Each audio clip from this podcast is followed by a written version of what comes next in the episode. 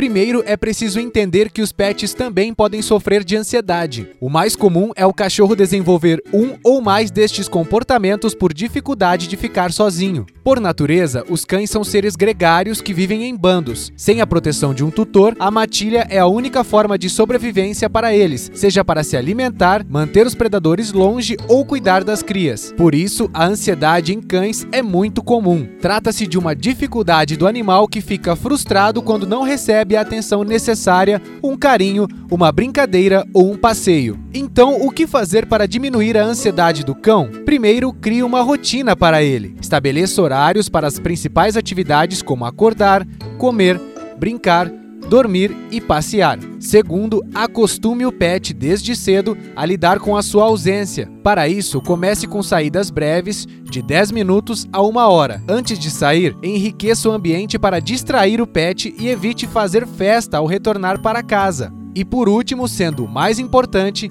passeie diariamente com o cachorro. Os passeios na coleira são uma das melhores maneiras de gastar a energia do seu amiguinho. Mais do que isso, são essenciais para estimular a socialização, o tato, o olfato e a visão do pet, garantindo a ele mais bem-estar e segurança, o que evita um quadro de ansiedade. Eu sou Ronaldo Carvalho e este foi mais um Momento Pet.